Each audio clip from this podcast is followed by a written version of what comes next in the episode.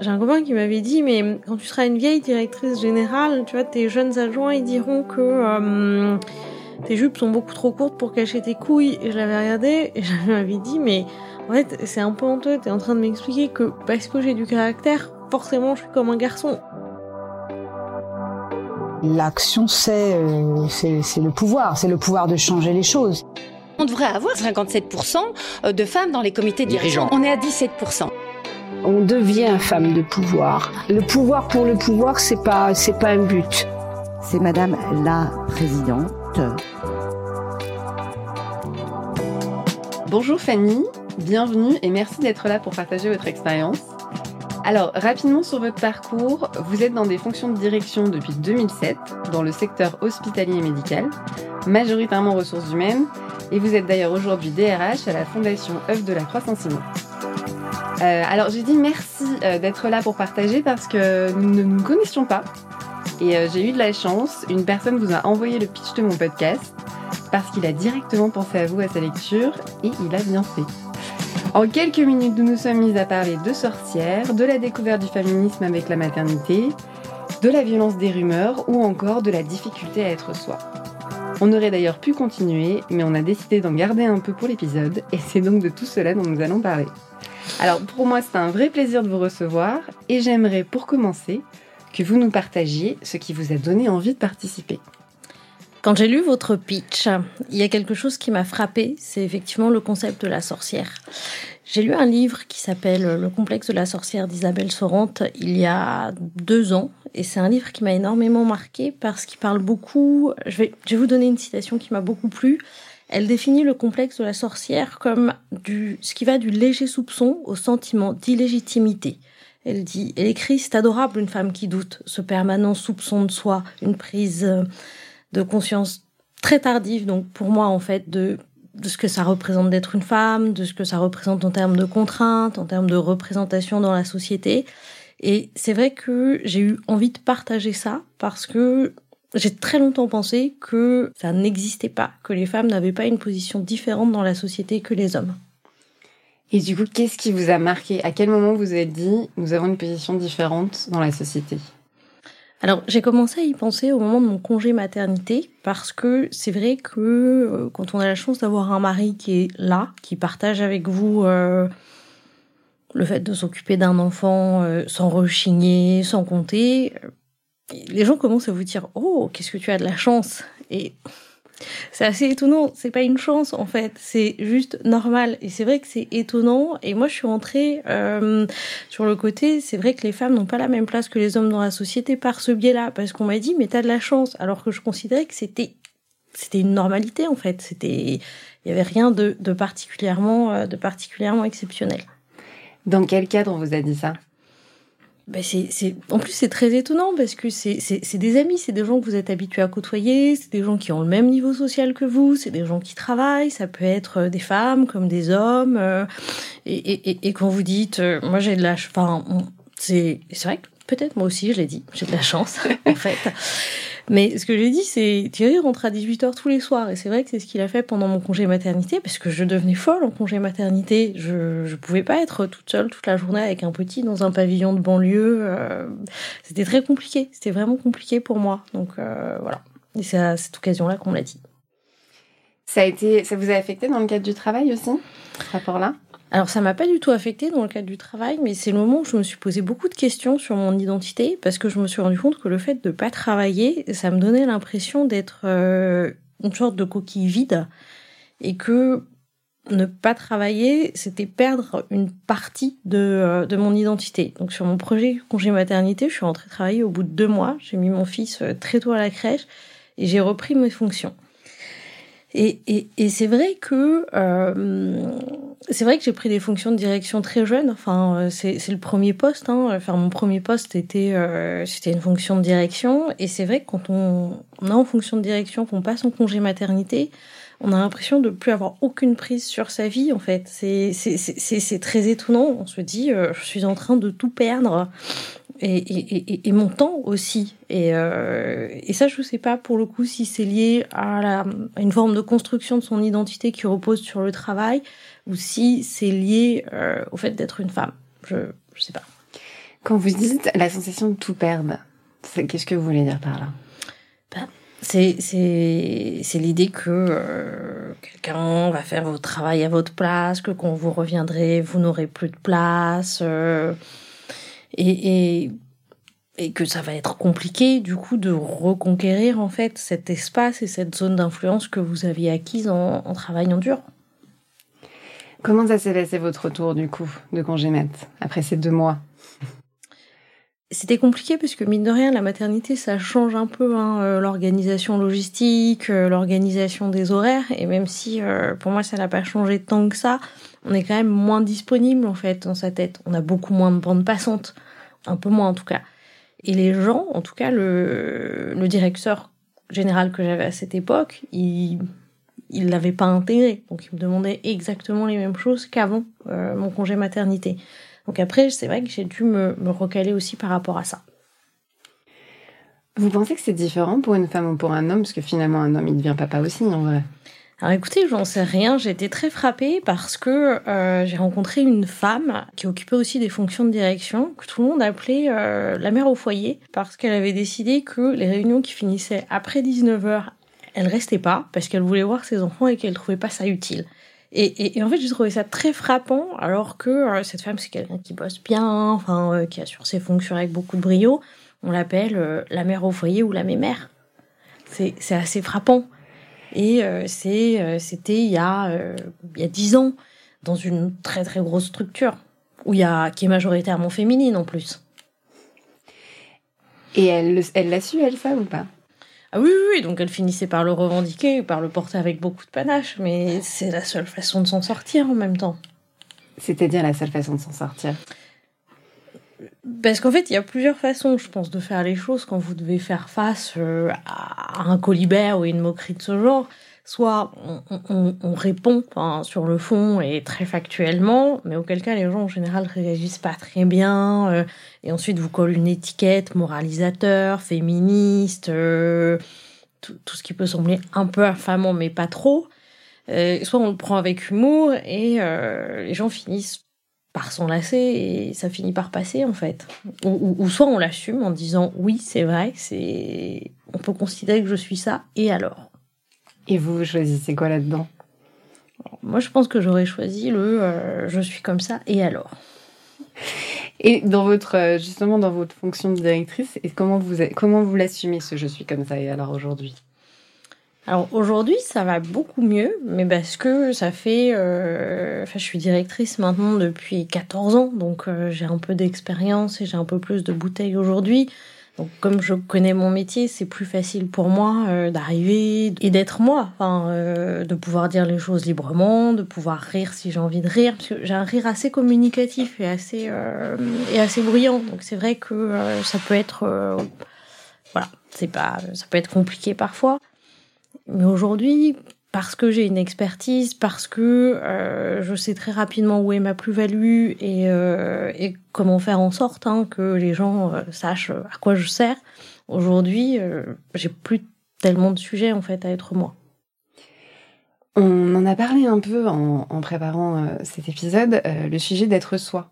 comment vous êtes arrivé finalement à être soi? Par quelles différentes étapes vous êtes passé pour être vous-même pleinement?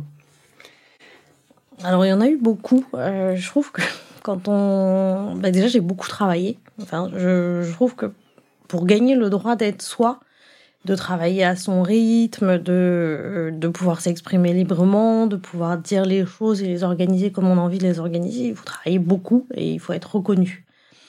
Et cette reconnaissance, elle est hyper importante et elle vous permet ensuite d'avoir plus de liberté. Mais cette liberté, elle, vous la gagnez aussi en étant plus malléable que les autres, plus, plus corvéable à merci que les autres et en acceptant de faire, euh, finalement, il y a un dossier dont personne ne veut, ben, vous le prenez en vous disant, bon, voilà, quelque part, ça me donnera ensuite un peu plus de légitimité, plus de liberté et plus de facilité pour être moi.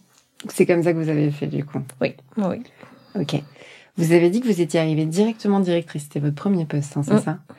Comment est-ce qu'on vit quand on sort juste d'école pour se dire, euh, voilà, je suis directrice? Comment, comment est-ce que vous avez endossé ce rôle? Les premières semaines, pour tout avouer, j'ai rien compris. Rien du tout. je faisais les choses hein, euh, avec euh, tout le bon sens que je pouvais avoir, mais je dois avouer que j'étais pas sûre de comprendre en fait où était ma place et, et ce que je devais faire et ce qui était attendu de moi. Et, et, et en plus, dans un hôpital, c'est compliqué parce qu'on arrive, on se dit bon, moi je sais rien faire, je sais pas soigner les gens. c'est compliqué de trouver sa place. Et, et une fois qu'on trouve le fil rouge, qui est de se dire bon il faut qu'on arrive à faire tourner bien, euh, à mettre en place toutes les conditions de travail pour que les gens qui soignent puissent le faire correctement et puissent le faire de façon euh, la moins inconfortable possible, parce qu'il faut pas se lever, c'est compliqué dans les hôpitaux. Euh, une fois qu'on a trouvé ce fil rouge, c'est bon et qu'on sait où est sa place. voilà, on, construit, on, construit petit à petit ce qu'on a envie de faire et, et les choses se font en fait.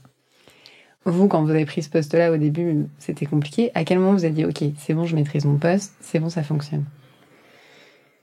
Je crois que c'est quand on, je crois que c'est quand euh, mon chef me l'a dit et qui m'a dit euh, vous faites bien le job en fait. Bon, il m'a dit quand je suis partie sur mon premier poste, mais ok. Mais il a fini par le dire quand même. Et puis surtout, je crois que euh, c'est au moment où on devient à l'aise dans ses relations avec les autres et où euh, on n'a plus honte de dire ce qu'on pense et euh, on se dit pas que la vie ou la vie qu'on a sur telle situation ou l'argumentation qu'on a développée pour essayer de faire prendre telle décision ou pour essayer de mettre en place telle action, elle est, elle est pas stupide. C'est peut-être à ce moment-là en fait. Qu'est-ce qui vous faisait dire qu'elle était stupide? Alors pour le coup, c'est pour ça que je me suis moi beaucoup reconnue dans le livre d'Isabelle Sorante, Le complexe de la sorcière, c'est que j'ai toujours énormément douté et j'ai toujours pensé que euh, ce que je pensais était euh, était peu pertinent ou euh, de peu pertinent à complètement stupide en passant par sans intérêt, donc ça n'est pas la peine de le dire. Et je dois avouer que euh, c'est un de mes chefs à qui euh, je, je, parlais souvent à l'oreille en réunion en disant non ça c'est pas vrai, euh, pourquoi est-ce qu'on ferait pas comme ça Qui m'a dit mais Madame Martin Borne, parlez, mais parlez mon sang. Enfin, il, il a fini par me dire et par écrire sur mon entretien annuel, Fanny pense bien et elle devrait parler parce qu'elle pense bien. Et, ça, ça m'a beaucoup aidé, mais il me l'aurait pas dit. Je pense que je me serais toujours posé la question de savoir, Peut-être que quelqu'un d'autre me l'aurait dit ou je l'aurais appris différemment. Mais s'il n'y avait pas eu ce déclencheur de il faut parler, je pense que j'aurais jamais osé prendre la parole. La question de prise de parole pour les femmes, elle est assez euh, essentielle. On le voit aussi parmi les directrices. Qu'est-ce qui, selon vous, fait que vous n'avez pas parlé justement? Qu'est-ce qui vous retenait de parler? Alors, c'est vrai que l'hôpital, c'est un monde d'hommes, hein, et euh, en particulier les, ce qu'on appelle les commissions médicales d'établissement, où en fait on travaille avec les, représentants des médecins. Et il y a beaucoup d'hommes. Hein. C'est majoritairement des hommes. C'est majoritairement des hommes qui ont euh, entre 45 euh, et plus. Et quand on arrive, on a 28 ans et qu'on se sent euh, une petite chose, c'est compliqué de prendre la parole euh, face euh, à des gens qui sont sur deux, bien installés. Et voilà. Et, en vous parlant, je me disais que peut-être, en fait, on a, il y a peut-être un problème en fait d'intégration et d'accompagnement dans la prise de poste, où on devrait peut-être plus débriefer les gens, leur expliquer des choses, euh, voir comment ils réagissent pour, pour leur apprendre à se positionner. Mais c'est vrai que c'est pas fait. Vous, ça a été qui vos modèles pour, pour apprendre le poste? Je, je suis pas sûre d'en avoir eu vraiment. après, il y a, y, a, y a plein de femmes hein, que j'admire, y compris, y compris autour de moi. Mais j'ai pas, j'ai pas forcément une modèle en fait. J'ai vu beaucoup de gens euh, que je trouvais assez brillants. J'ai regardé leur façon de se positionner, j'ai regardé leur façon de travailler. Euh, j'ai essayé de discuter avec eux, j'ai essayé d'apprendre ce que je pouvais apprendre. Et, et, et ça m'a beaucoup aidé en fait. Mais j'ai pas eu de, euh, de modèle particulier. Ces personnes, vous les avez rencontrées comment? Beaucoup au travail. Beaucoup au travail. Majoritairement des hommes ou des femmes également? Que moi j'ai admiré, majoritairement des hommes. Ok. Et, euh, et dans les conseils qu'ils vous ont donnés, qu'est-ce qui a été le plus marquant Qui vous a le plus aidé? Je suis pas sûre qu'on se conseille beaucoup entre pairs. Ok. C'est assez étonnant, mais on se donne quand même très peu de conseils. Euh, par contre, euh, ce, qui, ce qui est très aidant, en fait, je trouve, c'est de voir la façon dont les gens réagissent et dont les gens appréhendent et réfléchissent.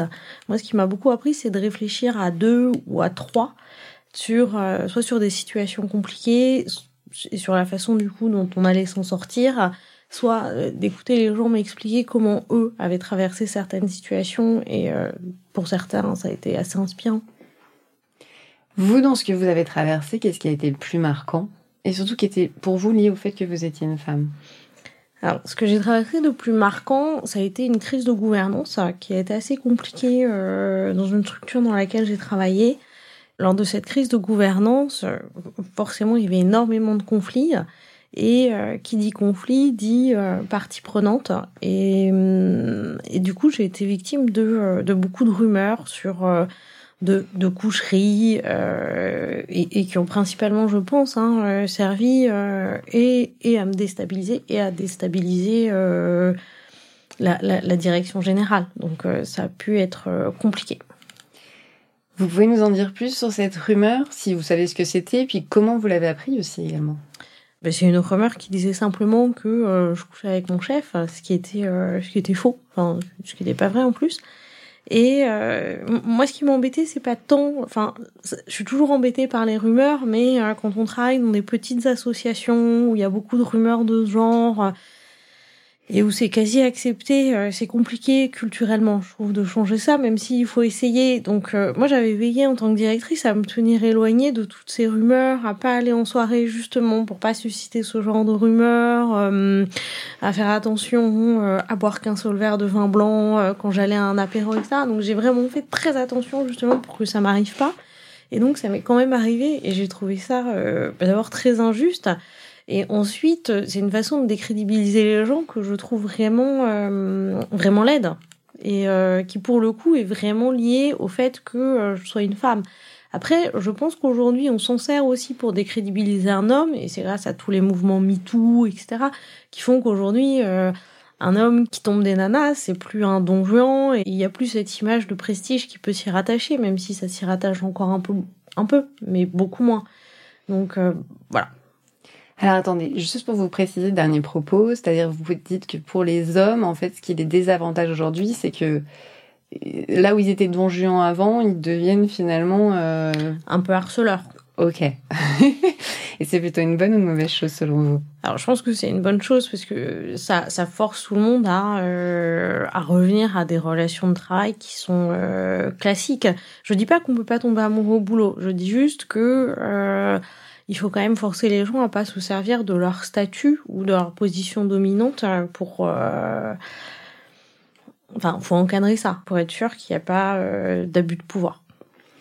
Qu'est-ce que ça a eu sur vous comme conséquence cette rumeur? Sur l'exercice de vos fonctions? Alors sur l'exercice de mes fonctions, pas grand-chose hein, puisque c'est une association où circule plein de rumeurs donc euh, bon, on en prend, on en laisse. Euh, après, euh, comme ça a circulé en fait euh, au niveau les plus élevés de la gouvernance, j'avoue que moi j'étais pas très à l'aise et euh, surtout j'ai trouvé que j'ai pensé qu'il était temps de partir pour moi.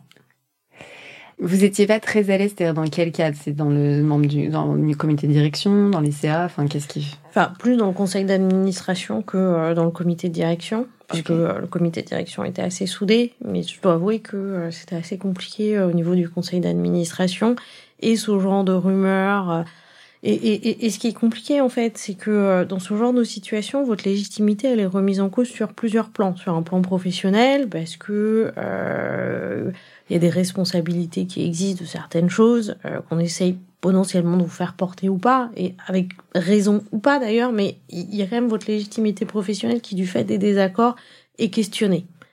Donc acte, mais quand en plus votre légitimité est questionnée sur euh, vos compétences, qui sont pas du coup que professionnelles, mais qui, qui sont interrogées sur un autre plan, euh, entre guillemets, celui de la probité par exemple, ou euh, celui de... De, de, de l'éthique ou d'un comportement, euh, voilà, c'est plus compliqué. Je trouve que tout vient se, tout vient se mélanger et c'est ça qui fait que c'est compliqué. Vous avez eu des remarques spécifiquement ou c'est plus un ressenti? Je Enfin, il n'y a jamais de remarques. Après, il peut y avoir... Euh, on... Et puis, le, le, le, ressenti, il est compliqué à analyser parce qu'il peut parfois reposer sur euh, des regards un peu goguenards qu'on perçoit, mais est-ce qu'on les perçoit ou est-ce qu'ils existent? Euh, bon. Et votre chef, il a réagi comment là-dedans? Il a rien dit. Vous en pensez quoi de ça? Je pense qu'il reste, hein, pour le coup, des, des managers qui euh, de, de la vieille école et euh, qui ont encore une vision très euh, très masculine du pouvoir euh, et, et, qui du coup ne font pas attention euh, à ce type de problématique parce que c'est pas grave qui euh, sont encore des managers qui jouent énormément sur sur la séduction, le charisme, l'aura et, et qui du coup ne s'intéressent pas vraiment aux gens enfin, qui, qui, qui s'y intéressent. Je dis pas qu'ils les aiment pas, hein, je dis pas qu'ils sont euh, qui sont pas empathiques. Je, je, je dis juste que euh, les personnes qui sont très attachées au pouvoir peuvent regarder les gens uniquement comme euh, à travers le prisme de leur intérêt, leur propre intérêt. Ce qui veut dire que euh, s'ils ont besoin d'être aimés, ils seront aimés. S'ils n'ont pas besoin d'être aimés, ben ils seront pas aimés et c'est pas grave, ils se comporteront pas bien si ils ont besoin que telle personne agisse de telle façon, qu'elle soit loyale jusqu'à quel tel niveau, euh, ben du coup, la personne agira en conséquence. Voilà, il y, y, a, vraiment des managers qui fonctionnent comme ça. Donc il y a des modes de management qui reposent uniquement sur le pouvoir encore. Par rapport à cette rumeur, donc vous, ça vous a plutôt desservi. Euh, Est-ce que votre chef, ça a eu un impact ou pas sur lui? Alors, ça l'a plutôt desservi aussi, dans le sens où, comme il y avait déjà énormément de rumeurs sur des histoires qu'il aurait pu avoir auparavant, euh, ça, ça, ça, ça l'a pas aidé. Pour le coup, ça, euh, je pense que il y avait une volonté de lui nuire à lui aussi. Sauf que mon, mon, mon chef, il, il, vit avec ces rumeurs et il les a lui-même entretenues, je pense, au départ, par euh, voilà, depuis depuis des années. C'est c'est pas parti de rien. Vous êtes parti. Est-ce que vous avez essayé de défendre la rumeur ou vous êtes, vous êtes juste parti? Enfin, Qu'est-ce que vous avez décidé comme, euh, comme action, en fait, suite à l'enchaînement? De... Alors, suite à l'enchaînement, j'ai géré la crise. J'ai essayé de... J'ai accompagné un peu le retour à la normale des choses et ensuite j'ai changé de poste. Ok, très bien. Et vous en pensez quoi de cette décision aujourd'hui d'avoir changé de poste? C'était très bien. Ça marche. On parlait au tout début euh, de vos prises de conscience euh, du, de, de, rapport à la femme dans la société par rapport à vos enfants. Euh, Aujourd'hui, dans, le, dans vos fonctions de directrice, en plus vous êtes DRH, euh, comment est-ce que euh, vous pensez que doivent être accompagnées les femmes vis-à-vis -vis de ça? Ou est-ce que vous pensez qu'il y a encore un biais ou pas, en fait, vis-à-vis -vis de vis-à-vis -vis des femmes et du congé maternité?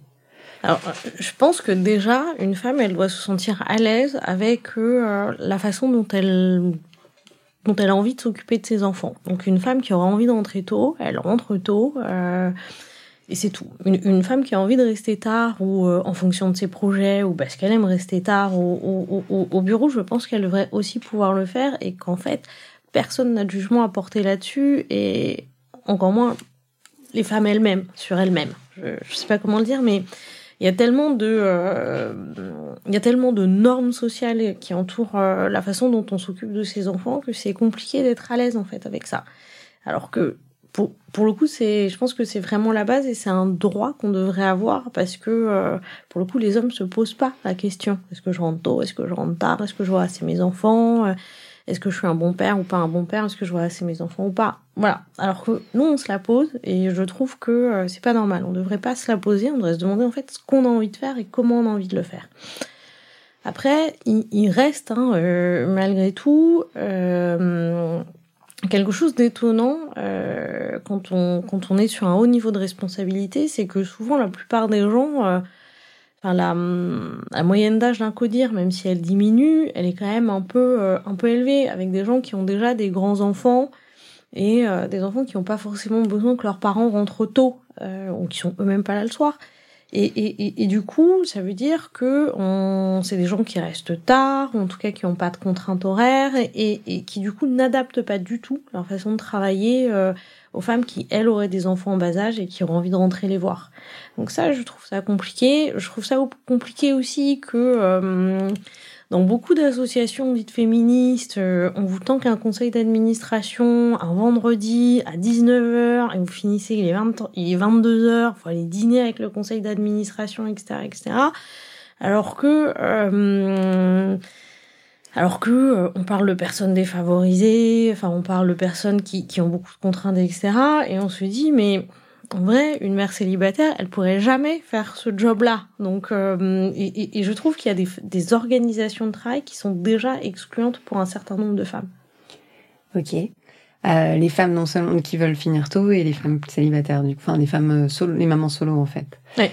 Vous avez l'air particulièrement touchée quand même par ce besoin de dire bah, si on a envie de travailler, on peut travailler. Vous aviez dit notamment que vous étiez retournée deux mois après parce que vous aviez envie de travailler. Pourquoi ça vous touche tant? Alors, c'est une bonne question. Euh, je pense que ça me touche parce que euh, moi, j'aime beaucoup travailler. Euh, enfin, parfois, j'aime aussi entrer tôt. En tout cas, j'aime avoir un rythme de travail que où, je suis relativement autonome sur mes horaires. Hein. Évidemment, il y a des contraintes à respecter, mais j'ai jamais vu l'intérêt de rester tard quand on n'avait plus rien à faire ou de pas rentrer bosser chez soi à 17 heures quand, quand on pouvait se le permettre. Donc, bon. Et, et, et c'est vrai que euh, j'ai l'impression qu'il y a, euh, que le regard des gens est pas neutre euh, là-dessus. Alors d'abord parce que, euh, enfin, mais ma mère par exemple a un regard qui est pas du tout neutre là-dessus. Où elle dit mais tu les vois quand tes enfants? Non mais c'est pas bien. Non mais peut-être que ils vont pas aller bien du tout. Il euh, y, a, y, a, y, a, ça. Euh, et, et, et, puis il y a un vrai. Euh, moi je me rappelle, j'avais mis mes enfants, j'avais mis mon aîné euh, en garde partagée avec une nounou. Et euh, c'est vrai que j'étais toujours la dernière. Et, et, ça fait bizarre. Et, c'est vrai que, enfin, ni leur père ni moi, on n'a jamais aux réunions de parents d'élèves on prend jamais rendez-vous avec les profs. Euh, en fait, on, regarde si nos enfants vont bien et, ça nous suffit. Donc, il y a, effectivement plein de choses qu'on fait pas. On fait pas les sorties, je vais jamais à la piscine. Il y a plein de trucs que je fais pas. Et il y a des moments où je dis, bon, peut-être que je suis pas une bonne mère. Et, c'est vrai que c'est... mais après, c'est peut-être un regard que c'est peut-être un ressenti qui, n'a pas lieu d'être. Hein. Je je sais pas, mais c'est vrai que c'est un ressenti que euh, moi j'ai pu avoir. Qu'est-ce qui fait selon vous que vous avez ce ressenti? Mais mes amis vivent pas forcément pareil. Euh, moi, je sais que je me suis jamais intéressée à euh, la marque de la poussette, à quelle poussette j'allais acheter je, crois que même la nounou ou la crèche, ça m'intéressait même pas d'y penser. En fait, euh, quand je travaillais à l'hôpital, il y avait des crèches hospitalières. Moi, je mettais mes enfants à la crèche. Quand j'ai plus de crèche hospitalière, j'ai fait différemment. Mais c'est c'est pas. Euh, je, bah, mes enfants m'intéressent. Savoir s'ils vont bien ou s'ils vont pas bien, ça m'intéresse. Savoir comment je peux faire pour les aider s'ils vont pas bien et qu'ils soient heureux, c'est ok. réfléchir à euh, la logistique autour de l'éducation des enfants, ça m'intéresse pas du tout en fait. Et, et, c'est vrai qu'il y a des moments où euh, on se sent un peu euh, déconnecté, loin de ses amis, parce que mes amis, ça les intéresse, loin, euh, loin de ses parents et, et, loin des autres. Voilà. Après, j'ai une grande amie dont la grande fierté, c'est de dire j'ai quatre enfants et, et un de mes chefs m'a dit ben, moi, je pensais que t'en avais pas. Mais ça aussi, ça me perturbe. Mais voilà, je je sais pas forcément euh, ce qui est bien. Vous en pensez quoi de ça? Moi, je crois qu'il faudrait juste revenir à un juste milieu où, euh, en fait, un des avantages hein, quand on a un poste de direction, c'est qu'on est, on doit pouvoir être autonome il y a beaucoup de contraintes, mais euh, je pense qu'elles doivent pouvoir être compensées par le fait qu'on peut aussi, quand c'est possible, organiser son travail de la façon, euh, de la façon qui nous convient. Et je pense que euh, cette façon qui nous convient, il faut qu'on ait le courage de se l'approprier et de se dire ça c'est ok parce que de toute façon le job je le fais. Voilà. Et être à l'aise avec ça. Je crois que le plus compliqué c'est pas tant de le faire, même si je pense que le faire c'est la première étape et la dernière étape c'est d'être parfaitement à l'aise avec ça. Pourquoi vous parlez de courage? Vous avez dit c'est le courage de le faire. Pourquoi c'est courageux? Parce que euh, quand on est sur une fonction de direction, partir à 17h, même si on a tout fini, euh, c'est socialement compliqué. Les gens font encore des têtes épouvantables quand vous partez à 17h. Ils vous regardent avec cette air de suspicion, genre, mais elle travaille pas en fait. Vous répondez comment à ça en fait, vous aujourd'hui? Comment est-ce que vous assumez ça finalement? Je vais dire au revoir à tout le monde et je m'en vais. Et quelle réaction vous suscitez de la part de vos équipes? Parce qu'il y a ceux qui sont suspicieux. Est-ce que vous avez d'autres réactions de celle-là en général, quand vous connaissez vos équipes et qu'ils savent qu'ils peuvent compter sur vous, que euh, quand ils vous posent une question, euh, vous êtes un peu réactif et que vous répondez, il y a, y, a, y a, plus de soucis en fait, parce que ce qui leur importe, c'est pas tant les apparences que euh, vous remplissiez parfaitement vos fonctions, enfin parfaitement, le mieux possible. Et est-ce que ça vous fait défaut au sein du comité de direction d'assumer ça? Non. Ok. Vous avez dit tout à l'heure, euh, moi ce qui m'intéresse, c'est que mes enfants aillent bien. C'est quelque chose qui est important pour vous. Qu'est-ce qui fait, selon vous, que vous ramenez le sujet alors dans le cadre, dans le cadre de parler de direction de professionnels? Parce que pour le coup, euh, quand on a des enfants, c'est compliqué déjà quand ils vont pas bien, parce que euh, je suis pas sûre que ça vous permette euh, d'avoir assez de bande passante même la journée pour bosser correctement. Et ensuite, c'est vrai qu'on se demande, enfin moi je me demande toujours hein, où placer le curseur et comment savoir qu'ils ont besoin de moi alors que je suis pas là. Et comment je gère l'autonomie que je leur ai inculquée, parce qu'ils sont très autonomes, avec le fait de d'être là quand ils ont besoin de moi. Et, et, et c'est vrai que euh, voilà, il y a toujours euh, cette part des choses qu'il faut essayer de faire et euh, ce suivi qu'il faut avoir. Et je pense que ça impacte de facto la façon dont vous vous organisez au travail. Et le père de vos enfants, il en pense quoi de tout ça? Ah, Il pense que ça va.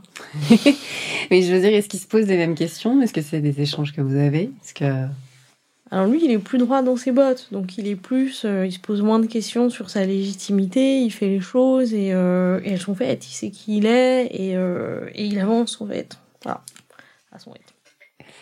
Vous pensez que c'est une différence, ça, ou c'est juste propre à vous? Est-ce que vous pensez qu'il y a une vraie différence des hommes et des femmes vis-à-vis des enfants et du travail, particulièrement ou... ou en tout cas, dans votre cas, comment vous le voyez? Je, je sais pas si c'est lié. Euh... Enfin, dans mon cas, je sais pas si c'est lié à une différence euh, homme-femme.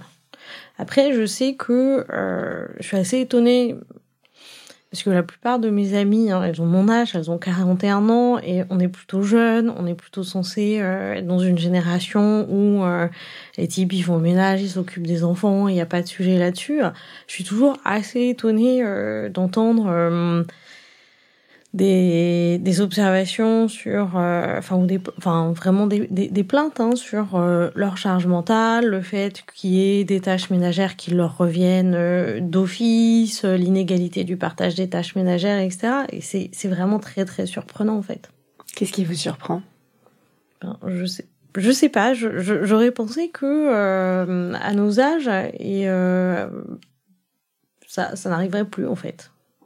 De d'avoir des remarques là-dessus, de enfin l'égalité, qu'est-ce qui n'arriverait plus exactement? Ah que bah, que les types qui enfin qui, qui, qui savent rien faire et, euh, et, et, et qui laissent leur nana assumer une charge mentale importante, ça n'existerait plus ou ce serait très minoritaire en fait. Et vous pensez que c'est encore très majoritaire? Oui. Ok. Et ça a quelles conséquences pour euh, le travail ça? Pour les femmes qui sont à des postes de direction ou avec des fonctions avec euh, euh, un exercice de pouvoir important, ça a quelles conséquences pour vous ça? Alors, je pense que ça suppose de s'organiser, donc, euh, mais du coup, ça suppose effectivement de gagner de l'argent. Euh, ce qui est, compliqué, moi je trouve en termes de pouvoir, c'est que euh, quand on a, quand on veut beaucoup bosser et, euh, et qu'on est sur un poste de direction important, il faut avoir les moyens d'organiser une logistique que vous ne gérez pas en fait. Donc euh, que ce soit la garde des enfants, que ce soit euh, le ménage, euh, les courses, etc. Et tout ça, ça coûte cher. Donc si vous avez un poste de direction dans une organisation humanitaire où c'est un bon salaire, hein, je suis pas en train de dire les choses, mais c'est moins que sur le marché quand on occupe un poste de direction, les choses sont compliquées et elles vous obligent à jongler beaucoup. Et, et, et effectivement, c'est une vraie charge mentale. Quand vous récupérez un poste où vous avez des niveaux de salaire qui sont beaucoup plus élevés et où la logistique c'est plus du tout un souci, mine de rien, c'est c'est pas du tout la même façon d'exercer son métier et ses fonctions. C'est une charge mentale et financière du coup. Mm. Ok. Et du coup, euh, on parle beaucoup ces derniers temps d'illégalité salariale. Bon, après, c'est parce que c'était le 8 mars, il n'y a pas très longtemps. Inégalité salariale. Pour vous, du coup, est-ce que ça a un impact sur l'évolution des femmes, ça, au vu de ce que vous venez de dire? Alors, j'ai pas l'impression. Euh... Moi, moi, je viens de milieu où, pour le coup, il n'y a pas tellement d'inégalité salariale, hein, puisque la majorité hein, euh, des, des personnes qui, qui travaillent sont plutôt des femmes et où il y a euh, des barèmes et euh, des classifications d'emploi qui font que euh, normalement il n'y a pas trop il y a pas trop d'écart.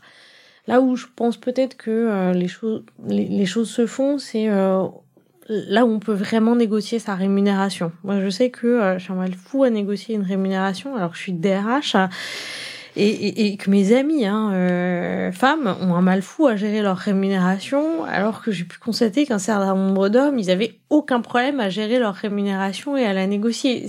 Voilà. Qu'est-ce qui fait ça selon vous?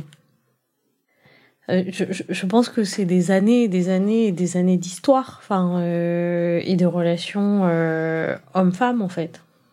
C'est-à-dire? Bah, Où il est évident qu'un homme est fait pour être un patron, un grand manager, et, et, et une femme, c'est, peut-être un peu moins évident. Et euh, d'où euh, la plus grande complexité à se sentir légitime et, et donc à négocier son salaire. Je, je, je, pense que tout est une question de légitimité et euh, ce fameux sentiment de l'imposteur dont on parle, mais, mais qui pour le coup est pas propre à la femme, mais qui peut être euh, plus facilement présent chez la femme. Qu'est-ce que vous conseilleriez du coup aux femmes qui doivent négocier leur salaire? Vous savez pas? Je sais toujours pas. vous savez toujours pas. ok. Euh, le sentiment de légitimité, euh, le fameux, on en a parlé un tout, au tout début. Vous aviez dit il faut travailler beaucoup pour arriver là. Euh, et à un moment, quand on a fait beaucoup de travail, finalement la légitimité elle vient. Et vous avez aussi dit que c'était votre patron en fait, qui un jour vous avez dit que vous faisiez du bon boulot. Et vous avez dit bon, ok. Est-ce qu'aujourd'hui, vous l'avez encore, sentiment d'illégitimité? Non, je crois pas. À quel moment il a vraiment disparu, selon vous? J'ai rencontré euh, alors j'ai rencontré une chasseuse de tête qui euh, qui m'a un peu accompagnée dans ma carrière. Et c'est c'est vrai que euh, elle elle, elle m'a dit une fois tu sais Fanny il n'y a pas beaucoup de c'est compliqué de, euh, de, trouver des gens qui font bien le job en RH. Donc, euh, je suis contente, euh, voilà, de, de t'avoir. Enfin, je suis contente de bosser avec toi parce que c'est vrai que euh, c'est pas simple. Il y a vraiment des RH et des RH. Et, et là, je me suis dit, bon, elle jamais travaillé avec moi. Donc, le seul, la seule relation qu'on peut avoir, elle est potentiellement business, hein, même si ensuite, voilà, on, est devenus amis. Et, et je me suis dit, bon, peut-être que c'est vrai. Peut-être qu'il faudrait que je considère que euh, il y a des choses que je fais bien et que je sais faire. Et après, je, je crois qu'une fois qu'on se dit que euh, globalement on fait plutôt bien les choses, même s'il y a des choses qu'on fait pas très bien ou il y a des choses qu'on rate, une fois qu'on rentre dans ce process, euh, il suffit de se laisser porter, les choses se construisent avec avec malgré tout des, hum, des rechutes. Il y a forcément un moment où on est fatigué, où les choses marchent pas comme on veut, et, où ce sentiment d'illégitimité, il revient très fortement, mais euh, faut se dire que c'est qu'un moment. Et hum, voilà.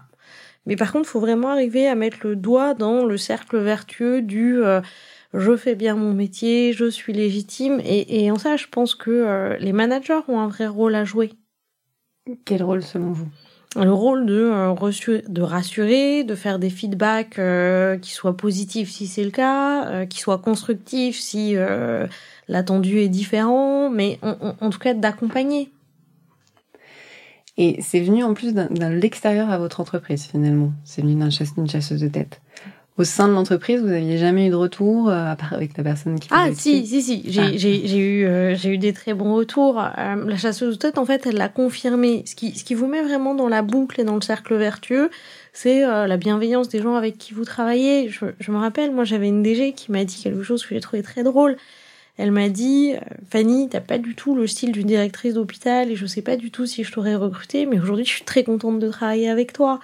Et, et c'est cette bienveillance-là de, de, gens qui vous sont très différents et qui du coup vous font penser que malgré vos différences, vous vous retrouvez sur un terrain commun qui est celui du boulot et, euh, et celui des compétences et, euh, et de votre façon de travailler. Et ça, c'est plutôt chouette.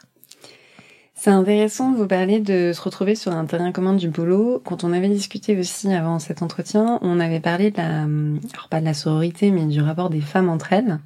Euh, là, vous m'avez donné deux, deux, femmes qui vous ont complimenté sur lesquelles vous êtes retrouvés en rapport boulot. Euh, Qu'est-ce que vous pensez des relations entre les femmes en entreprise? Alors, souvent, je pense d'abord qu'il n'y a pas plus misogyne qu'une femme. Ok. Ce, qui est, ce, qui est, ce, qui est, ce, qui est, parfois un peu, euh, un peu vrai, qui est parfois un peu dur. Alors, c'est marrant parce que j'ai l'impression que les femmes se méfient énormément euh, entre elles. Euh, c'est comme si, en fait, il y avait un espèce de présupposé qui faisait que euh, le, le, rival direct, ça peut pas être un homme, parce que, bon, l'homme, il est posé, il est là, mais que il existe malgré tout une forme de rivalité entre les femmes pour être euh, la bonne élève, la meilleure élève, qui fera bien, euh, qui sera la chouchoute, etc. Et j'ai tout, je, peux avoir l'impression qu'il qu peut y avoir ces guerres et quelque part je me dis que ça passe sans doute avec l'âge et l'acquisition d'une forme de légitimité. Mais moi j'ai pu hein, me sentir en danger, jamais jamais mise en danger par des hommes dans ma sphère d'influence, mais par des femmes oui.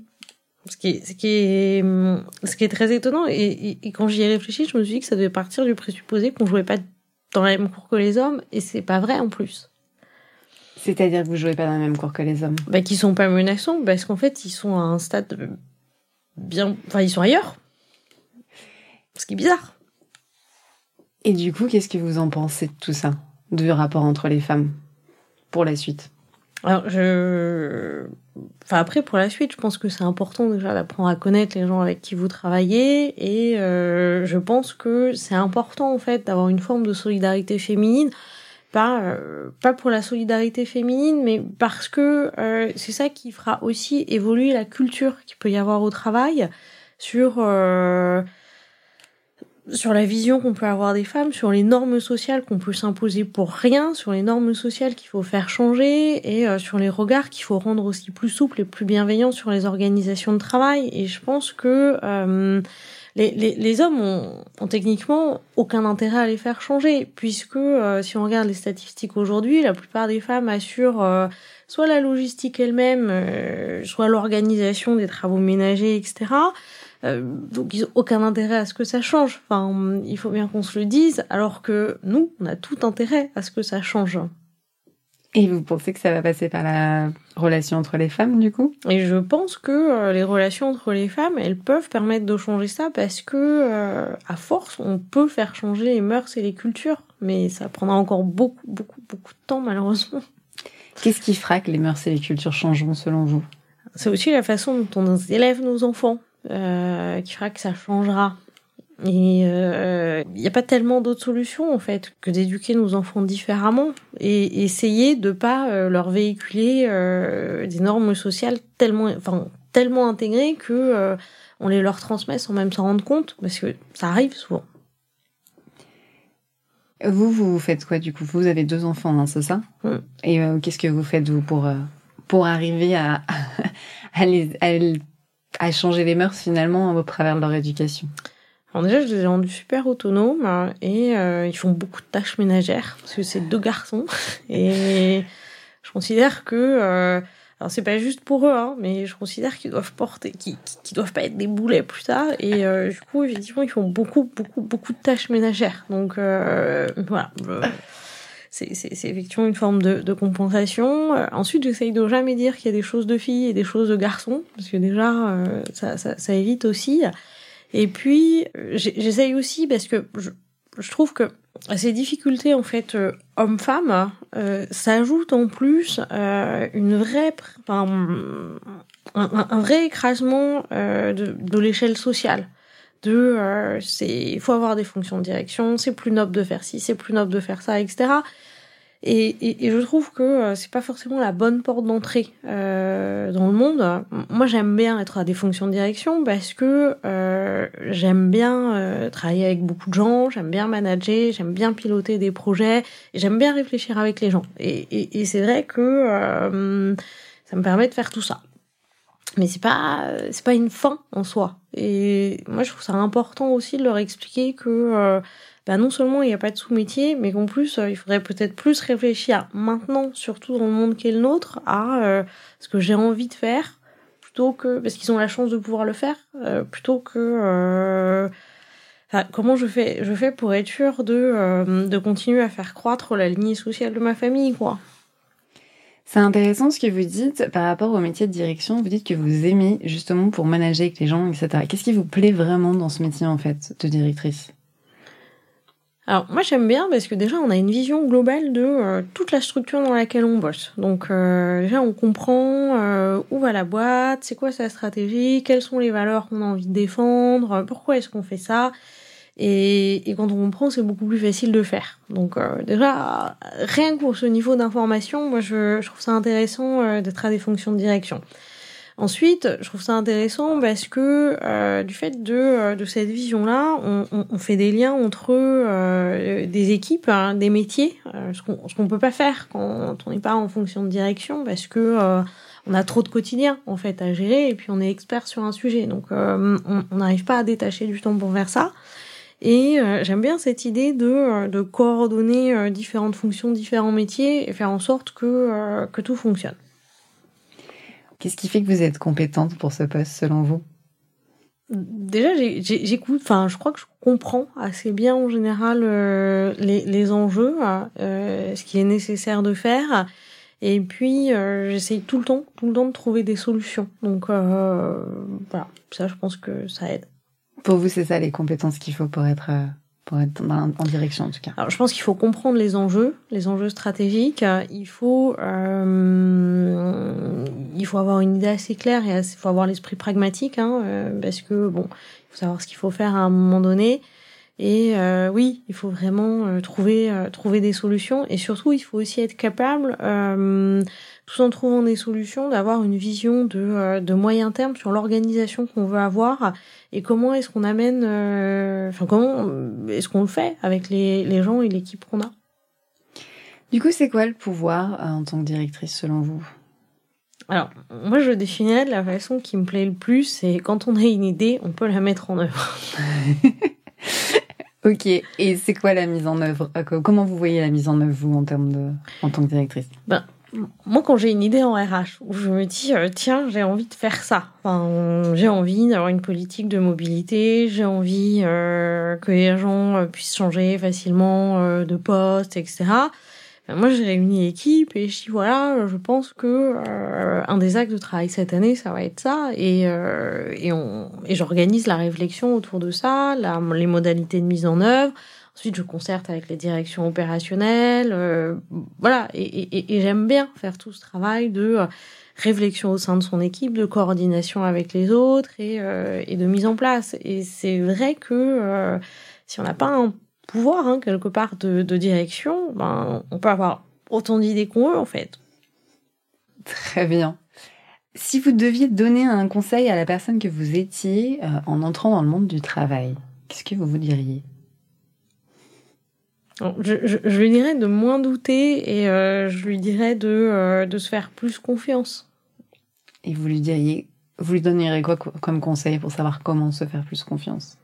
Ah, Peut-être déjà d'aller chercher du feedback parce qu'on pense pas à aller chercher euh, du feedback auprès des gens, que ce soit auprès des gens de ses plus proches collaborateurs ou auprès de son N plus 1. On pense pas à se dire nous-mêmes tiens, euh, et si je calais moi un point au bout d'un mois ou deux mois pour savoir comment ça se passe, euh, si euh, j'étais bien aux attendus euh, sur tel et tel dossier, et, et, et c'est vrai qu'on on, on, va pas le chercher parce qu'en fait on a peur et on se dit que c'est pas adapté, alors qu'en fait à un moment donné, moi je me dis c'est vraiment la théorie de, euh, de la patate, quoi. C'est euh, à un moment donné, euh, j'ai une question qui me pèse, il n'y a pas de raison que euh, je sois toute seule pour la résoudre. Donc en fait, j'ai une question, je la pose et hop, j'ai transféré la patate et donc le poids du fardeau. Vous l'avez fait ça plusieurs fois? Alors maintenant, je le fais, mais je ne le faisais pas avant. Et ça se passe comment quand vous le faites? Bon, En fait, ça se passe bien. Ok. Est-ce que vous choisissez les personnes à qui vous demandez du feedback ou avec qui vous faites ça? Il bah, faut choisir des personnes en qui on a, enfin, en qui on a confiance et qui sont honnêtes. Et après, il, il faut aussi avoir euh, la capacité de se dire que euh, c'est pas parce qu'on n'a pas été au rendez-vous euh, à tel moment que euh, on sera jamais. En fait, faut accepter de pas être parfait. Ça aussi, je pense que c'est bien. Et, et, et de pas euh, à chaque fois euh, être à moitié mort de honte parce que euh, on n'a pas fait quelque chose parfaitement. Mais n'est-ce pas le, le rôle d'un directeur ou d'une directrice d'être parfait, de faire les choses parfaitement? J'aimerais bien, mais bon.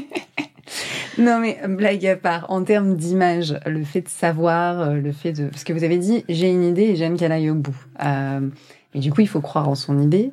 Euh, et le fait justement, qu'on n'attend pas des directeurs et des directrices qui sachent absolument, qui sachent quoi faire, qui aient, qui aient finalement la solution à tout, ou qui, ou qui, ne se trompent pas finalement.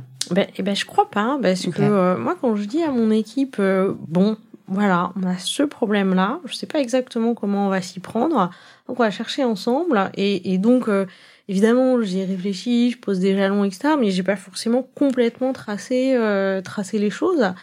Et en général, ça se passe bien. Et c'est vrai que moi, j'ai pas de sujet et je leur dis, euh, si un jour j'ai une idée et que vous la trouvez débile, bah alors dites-le. Enfin, gentiment, mais dites-le. Et, et, j'ai déjà des équipes qui m'ont dit, hum, hum, faudrait plutôt faire ça. Hum, enfin, et, et, c'est pas grave en fait. C'est c'est c'est ok.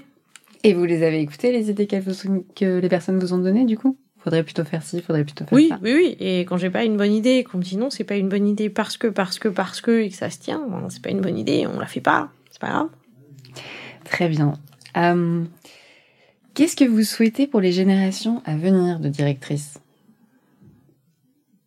J'aimerais qu'elles trouvent leur place en fait. Euh, et qu'elles trouvent leur place sans que euh, ça leur demande trop d'efforts. Je sais pas comment le dire. Ça, demande des efforts d'être sur un poste de direction, mais je trouve que ça demande beaucoup d'efforts euh, et de d'être sur un poste de direction, d'être mère, de savoir quelle femme on veut être aussi, euh, de pouvoir se dire qu'on va pas maquiller au boulot et que c'est pas la fin du monde. Euh, de pas se sentir obligé d'être euh, au pays de Candy. Enfin, et, c'est vraiment, euh, moi, c'est ça que je, je souhaiterais aux, aux, femmes et aux femmes de direction, c'est de pouvoir être elles-mêmes, enfin, et de pouvoir vivre d'une façon qui soit un peu reposante et, euh, et pas tout le temps avec une charge mentale, que ce soit sur nos enfants, sur la façon dont on est habillé, sur l'image qu'on doit donner de nous. voilà, c'est c'est c'est ce répit en fait. C'est voilà, c'est ça que je voudrais. Qu'est-ce que vous entendez par euh, le pays de Candy? Ah, parce que quand, quand, Candy, euh, dans le générique de Candy, euh, on dit euh, toujours, toujours câline et coquine et toujours jolie. Donc, et, et, et c'est vrai que c'est ça qu'on attend souvent d'une femme. Et moi, je me rappelle, j'ai un côté assez, assez cash et assez, enfin, et parfois je peux être un peu, un peu brutal. Enfin, pas brutal, mais en tout cas un peu dur. Et, et, et, je me rappelle, je, j'ai un copain qui m'avait dit, mais quand tu seras une vieille directrice générale, tu vois, tes jeunes adjoints, ils diront que euh, tes jupes sont beaucoup trop courtes pour cacher tes couilles. Et je l'avais regardé et je m'avais dit, mais en fait, c'est un peu honteux, t'es en train de m'expliquer que parce que j'ai du caractère, forcément, je suis comme un garçon. En fait, c'est pas possible. Mais voilà. C'était un compliment ou pas Ah oui, oui, oui. Dans sa tête, c'était un énorme compliment en plus. Comme quoi, il faudrait avoir des couilles finalement pour être directrice, en fait. C'est ça hmm. l'idée. Ok. Et il avait répondu quoi à votre réflexion? Il avait dit Ah, j'y avais pas pensé. Ah, mais... Peut-être qu'il l'a plus jamais fait, du coup. J'espère.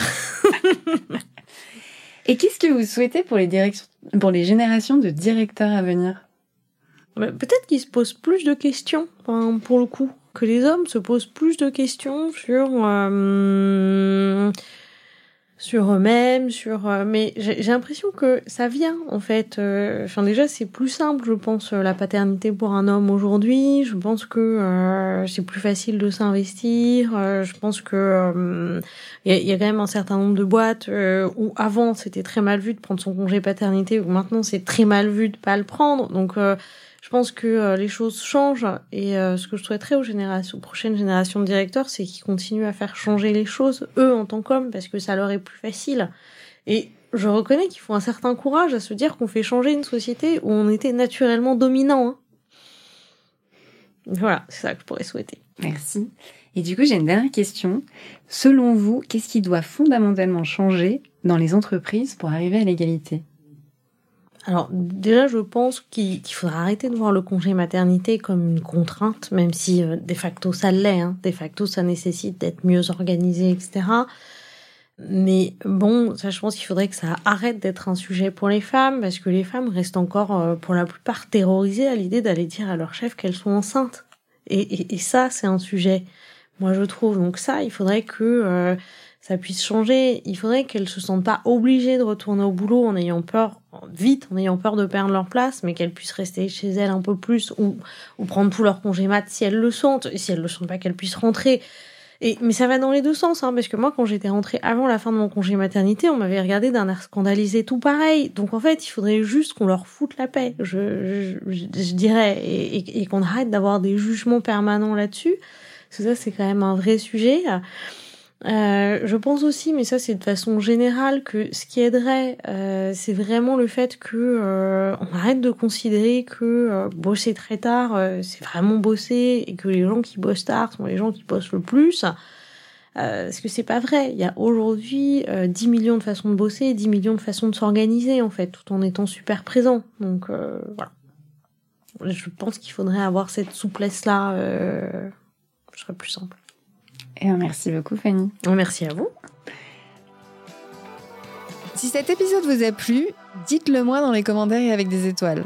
Vos retours sont précieux, vos partages aussi, si vous pensez que cet épisode peut parler à votre entourage. Vous pouvez suivre le podcast sur Instagram et LinkedIn, et je vous retrouve avec plaisir au prochain épisode.